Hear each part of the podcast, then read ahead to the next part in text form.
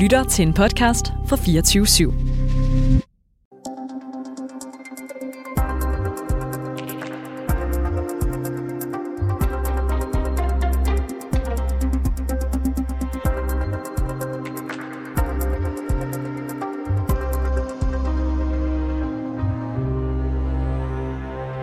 Time af reporterne er øh, i gang. Det er jo længe siden, vi har kunne sige det, øh, Cecilie. Det er jo første Fem uger rigtige siden, dag. Det er Ja. fem uger siden. Ja. Første rigtige dag tilbage efter en ja. lang sommerferie med to timer her på øh, reporterne i studiet. Øh, Cecilie Lange, og jeg hedder Alexander Vils Lorentzen. Og senere i den her time, øh, Cecilie, der tager vi en øh, debat op, som øh, jo har det med at dukke op til overfladen. Det gjorde den jo senest her i løbet af sommeren, ja. Da vi ligesom så Tour de France. Ja. i Danmark og sejr til Jonas Vingegaard. Det er jo også sket, mens vi har været væk, ikke? En Jo. dansker har vundet Tour de France.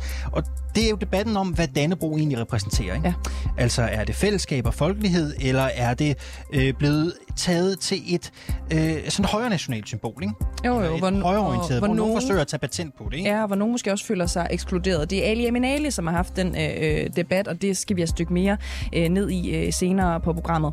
Og Alexander, jeg må bare sige, det her med at sende radio, det er ligesom at cykle, ikke? Jeg, jeg kan Eller mærke, padle i- til tider. Jamen, det er også rigtigt. Ja. Jeg kan bare mærke, at du er simpelthen så dygtig til det. Altså, det, Ja. det, det løber i dine år. Ja, tak. Ja. Er der noget, øh, er der noget, har du aftalt med nogen, at du skulle lave en joke med mig, siden du siger det nu? Overhovedet ikke. Jeg vil bare sige, at jeg sætter pris på dig. Okay. Jamen øh, tak, og i lige måde. Hvorfor der er ikke nogen. Akavet? Jeg tænker bare, om der er en, øh, om du har aftalt med nogen, at du skulle drille mig. Nej, vi må se, om, øh, om der sker noget senere. Gang på gang på gang har de danske øh, politikere jublet over, at Danmark er det mest digitaliserede land i verden. Det er lidt det der med Dannebrogsflaget øh, igen, Alexander. Ikke? Vi, øh, politikerne er vilde med det. Meget, ja. meget stolte over det. Spørgsmålet er så, og det er det, vi, vi zoomer ind på øh, i dagens øh, program her på øh, reporterne, er der overhovedet noget at juble over? Vi har fået besøg af Jesper Balslev, medstifter af hjemmesiden Analogiserings... Nej, Analogiseringsstyrelsen. Er det rigtigt, Jesper Det er rigtigt, Balslev? Er det ja. ikke okay? Øhm, Ph.D. i digitalisering og uddannelsessystemet til at komme øh, det en lille smule nærmere. Godmorgen og velkommen til dig. Mange tak. Nu nævner jeg lige din kompagnon, øh, Anders Kjærulf, Ja. øhm, som du har stiftet hjemmesiden med, fordi han har for nylig skrevet en kronik i politikken øh, under overskriften Danmark var faktisk et ekstremt veldrevet, trygt og sikkert samfund, før vi blev digitale. Hvordan har digitaliseringen ødelagt det? Man kan sige, at der med digitalisering er kommet rigtig mange forstyrrelser, eller man har søsat en lang række store projekter med forventning om, at det vil øge service, og man vil spare en masse penge. Og mange af de, øh, hvad skal man sige, effekter er udblevet, og vi har en uro tilbage, og vi har en masse folk, der, der fiser rundt i nogle systemer og er super forvirrede. Øh, jeg har selv en super lang uddannelse, jeg har programmeret, jeg har skrevet bøger om alt muligt øh, teknisk. Nogle gange så bliver jeg helt væk i de der systemer, og jeg begynder næsten at græde, for jeg kan ikke finde ud af det. Prøv lige at give os nogle eksempler på det der. Aula for eksempel er et rigtig godt eksempel. Som Det er det med forældrene, ikke? Nu er jeg Ja. ikke selv øh, øh, børn. Øh, øh, Nej, men det skal du ikke. Du skal lade være med at få med børn, dem. for, Okay, fedt. fordi ellers så bliver du udsat for avler, ikke Ja. også? Jeg får det til at lyde meget slemt, det er det ikke. Men, men i hvert fald, det, det, er jo, det var jo tænkt som en eller anden form for digital kontaktbog, og så er det udviklet sig til at blive sådan et kæmpe monster, man skal logge ind i konstant i tid og i utid med nem idé og, og midt idé, og så skal man finde rundt, og så skal man se skoleskemaet, og der er alle mulige mærkelige forkortelser i det der skoleskema, og sådan øh, interface er helt af helvede til, og man bliver bare terroriseret som forældre, man kan ikke finde ud af, hvad sker der, hvordan har mit barn det, man bliver overlæsset med information, og det er en kæmpe katastrofe. Mm. Så, så det du mener, jeg kan selv genkende noget af det, du siger. Altså for eksempel, så, så havde jeg det sådan med, med mit idé, som det jo hedder. Ja. Der blev jeg helt træt. For Ja. jeg synes, det er egentlig et nem idé. Nu, havde, nu, nu synes jeg lige, det fungerede så fint, ikke? Og så var der så øh, øh, noget nyt. Øhm, men hvor meget af det her handler om, at, og det kan jeg jo høre, du, du, du er meget øh, veluddannet og er også inden for det her øh, område, så når du ikke engang du er, ligesom synes, at Ja. det er overskueligt, det er det, du baserer på, at den så må være gal, eller hvad? Nej, for søren. I, det, vi, det vi gør i Analogiseringsstyrelsen, det er jo, at vi, vi, vi øh, prøver at skabe viden om, for det første, fordele ved det analoge i rigtig mange sammenhænge. Mm-hmm. Og, og, og det knytter sig selvfølgelig til sådan en grundlæggende øh, digital kritik, altså at man har simpelthen over, overvurderet, hvad det digitale kunne i en lang række sammenhænge. Ikke? Så det er baseret på på læsning af hundredvis og hundredvis af alle mulige videnskabelige rapporter. Og når man begynder sådan at, at kigge på, hvor er det egentlig de positive øh, effekter er på den helt store bane, så er, det, så er det altså ret svært at konkludere noget. Det er ret svært ensidigt at konkludere, at det offentlige er blevet mere effektivt takket være digitalisering. Okay. Altså, øh, det, der, der er sådan nogle produktivitetsting, som, som faktisk ikke er lykkedes, selvom det er jo det, systemerne er blevet solgt på. Spørgsmålet er så, hvad er så de negative konsekvenser? Fordi det er også det, du, du kommer ind ja. og, og prøver at sætte nogle ord på øh, i dag. ikke. Altså mener du, at Danmark ikke længere er trygt og sikkert på grund af digitalisering? Jeg vil sige, at der altså det, det, som der er meget tydeligt, vi, vi, vi kan se, at der er ligesom fem domæner, ikke også? Jeg skal nok lade være med at liste dem alle sammen op. Men altså, der er forskellige domæner, øh, hvor, hvor digitalisering øh, øh, skaber en masse uro og, og har sådan nogle kontraproduktive effekter. Ikke? Der, der er meget med psykisk trivsel blandt de unge, altså som, som man sporer til det digitale miljø, ikke? og til, hvad skal man sige, brugen af digitale læremidler, og sådan meget forvirret pædagogik, og folk er lidt i tvivl om alt muligt. Ikke? Okay. Øh, så er der noget med, med produktivitet på arbejdspladserne. Altså, der, der er ret stor debat i utrolig mange virksomheder omkring, er vores medarbejdere produktive, når, når de hele tiden er på Facebook. Der er noget med bæredygtighed, der er noget med, altså, med, med det politiske. Der er rigtig mange, der bliver ekskluderet, som ikke de facto er blevet udelukket fra en masse demokratiske processer. Øh, og, og der, ja, jeg kunne blive ved i lang tid. Ja.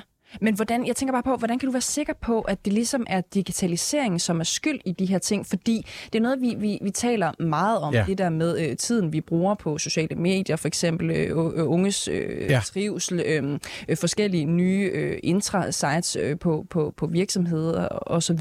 Hvordan kan du være sikker på, at det er digitaliseringen, som er øh, skyld i, at det går dårligere? Nej, det kan man heller ikke sige. Man kan sige, at altså, no, en stor del af, af det handler om, at, at vi har sådan en, en mediebranche, altså som som bor i, i, de, i de digitale miljøer, som, som på en eller anden måde er, er, er parasitter på, på vores arbejdsmiljø, kan man sige. Ikke? Så det er jo hver gang, jeg skal åbne computeren og skal skrive noget i Word, så bliver jeg bombarderet med alle mulige fantastiske kulturtilbud fra YouTube og sociale medier.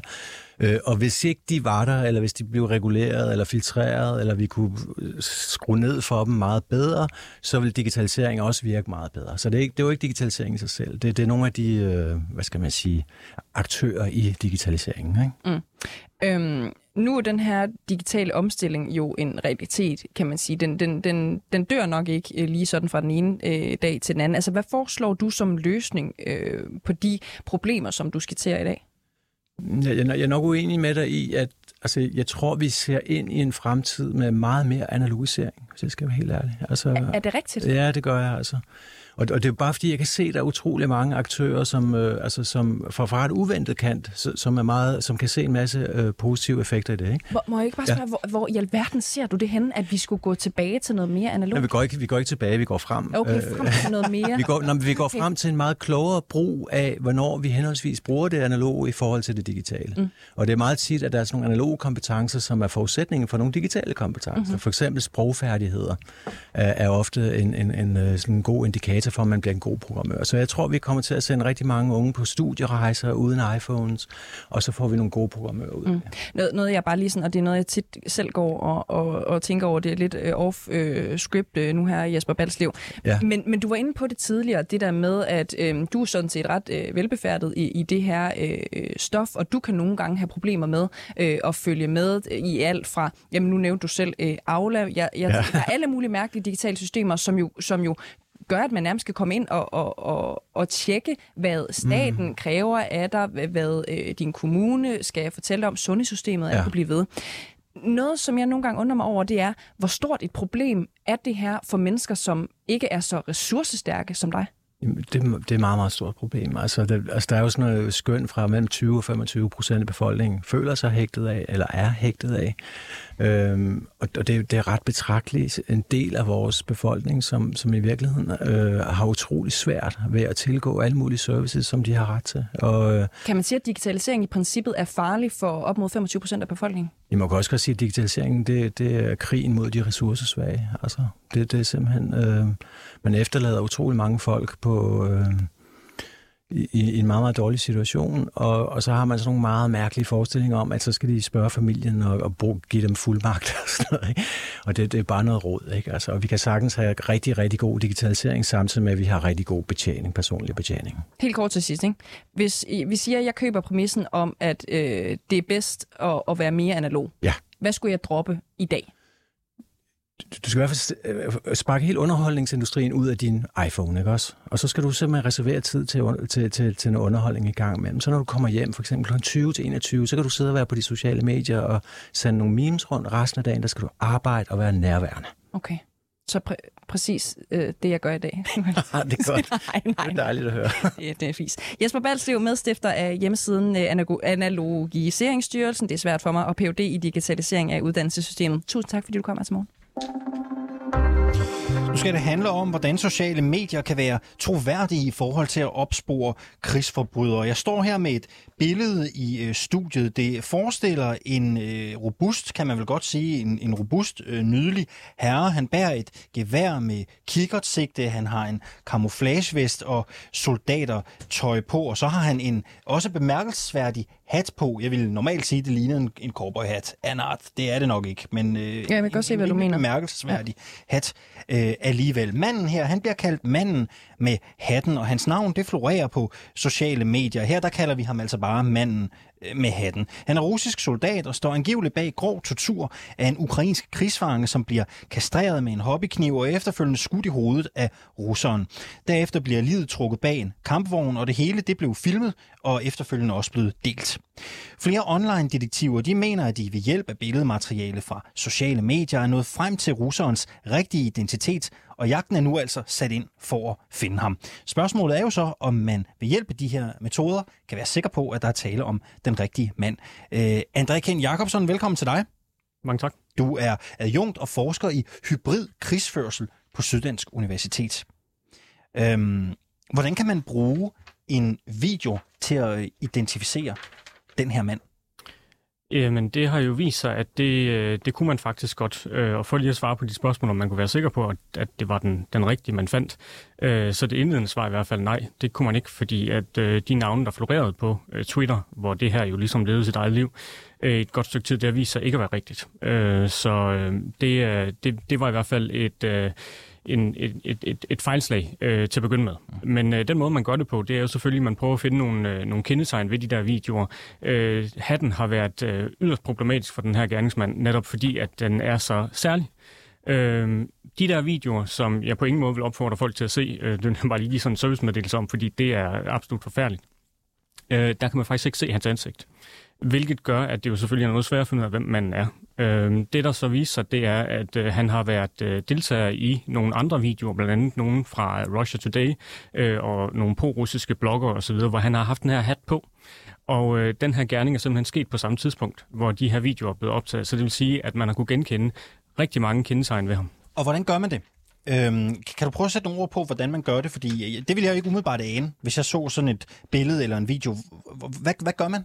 For det første, så lige i det her tilfælde er man heldig, øh, og det vil sige, at man, øh, man crowdsourcer på, øh, på Twitter, øh, og man spørger simpelthen, øh, er der nogen, der har set ham her? Ikke? Mm-hmm. Og det, der så skete, det var, at der var nogen, der havde set ham på de der videoer, og det er jo nærmest umuligt altså, at, at ligesom systematisere ud fra det, øh, så gik man ligesom i gang, og så bruger man gen, hvad hedder det, ansigtsgenkendelse, altså simpelthen software til at se, om man kan finde hans billede et eller andet sted.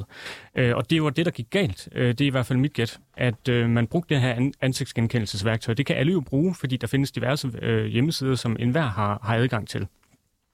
Resultatet det var så, at man fandt øh, den forkerte mand. Øh, man fandt måske en, i virkeligheden to forkerte mænd.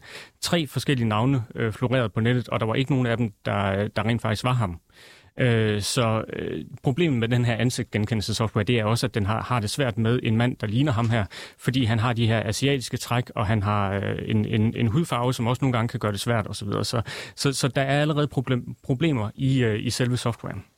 Ved vi, hvem den her mand er i dag? Det gør vi med ret stor sandsynlighed, ja. Det billede, du viser nu, der ja. ved vi i hvert fald, hvem det er. Øh, for det har han selv indrømt. Øh, hele den her, øh, hvad hedder det, øh, øh, der er det her kollektiv Bellingcat, som de fleste nok har, mm. har hørt om.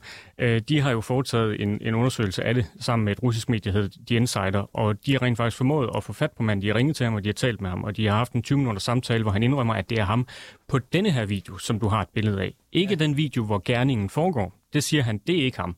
Men er det den samme mand? Ved vi det? Det tyder alt på, det er. Altså, det er nærmest 100% sikkert den samme mand. Hvem er den her mand? Jamen, han, øh, han kommer fra øh, den her paramilitære øh, gruppe, der hedder Ahmad-gruppen, øh, som er opkaldt efter øh, hvad hedder det, øh, den, den tidligere tjetjenske diktator øh, Ahmed Kadyrov, som er far til den nuværende tjetjenske diktator. Øh, og øh, han er 29 år gammel, øh, og hans navn florerer også derude. Mm. Jeg synes ikke, øh, at vi skal sætte navn på, for vi kan, ikke være, ja, vi kan ja. ikke være 100% sikre på, at det er mm. ham. Øh, men det er der nogen, der har gjort. Øh, og det er simpelthen blevet fundet på den måde, at man har brugt det her ansigtsgenkendelse, og så er man ellers begyndt at trolle igennem nettet. Man har fundet hans telefonnummer, øh, som jo er altså, øh, helt vanvittigt, kan man sige. Ikke? Altså, man, man kan finde alle de her ting ud fra øh, muslingeskaller på en hat, for man kan ikke se hans ansigt øh, på, på de der gerningsvideoer. Og det kunne jo også være en øh, tredje semesters opgave på journalistuddannelsen, ikke? At få sådan en video øh, vist frem, og så skal man finde ud af, hvem der ellers er tale om. Øh, hvem kan have interesse i at dele oplysninger om, hvem den her mand er, og øh, hvordan man kan linke ham til den her hændelse? Altså, hvem er interesseret i det? For jeg tænker, der kan også være penge i det. Altså, hvem, hvem, hvem har interesse i at dykke ned i det her? Øhm, altså, umiddelbart ser det ud til, at både russerne og ukrainerne har en interesse i det, øh, og så verdenssamfundet som sådan, fordi vi gerne vil oplyse om, hvad der, der foregår selvfølgelig. Men altså, den, det er jo en video, der er blevet delt på en russisk øh, Telegram-kanal øh, først, øh, og der blev den applauderet, og der er også blevet lavet memes om den her hændelse osv. Det ser ud til, at den, den ligesom øh, har, har en vis øh, rødfæstning i øh, det der pro-russiske, øh, krigeriske øh, miljø, så, så den kan virke skræmmende på ukrainske soldater. Øh, for ukrainernes side, så, er det selvfølgelig, øh, så har de selvfølgelig en interesse i at få, få afklaret, hvem det egentlig er. Han indrømmer så også, at han faktisk var blevet udpeget øh, ret tidligt i forløbet, han har været til forhør hos den russiske sikkerhedstjeneste FSB, øh, der så har fortalt ham, at det ikke øh, er ham på videoen, øh, og, og det er øh, ukrainerne, der, der ligesom gør det her selv. Nu er øh, den her mands øh, identitet jo kommet op til overfladen ved hjælp af de sociale medier. Spørgsmålet er jo så også, at det er jo den grød, vi ligesom danser om i det her interview. Er de sociale medier overall troværdige, når det blandt andet kommer til at identificere krigsforbrydere?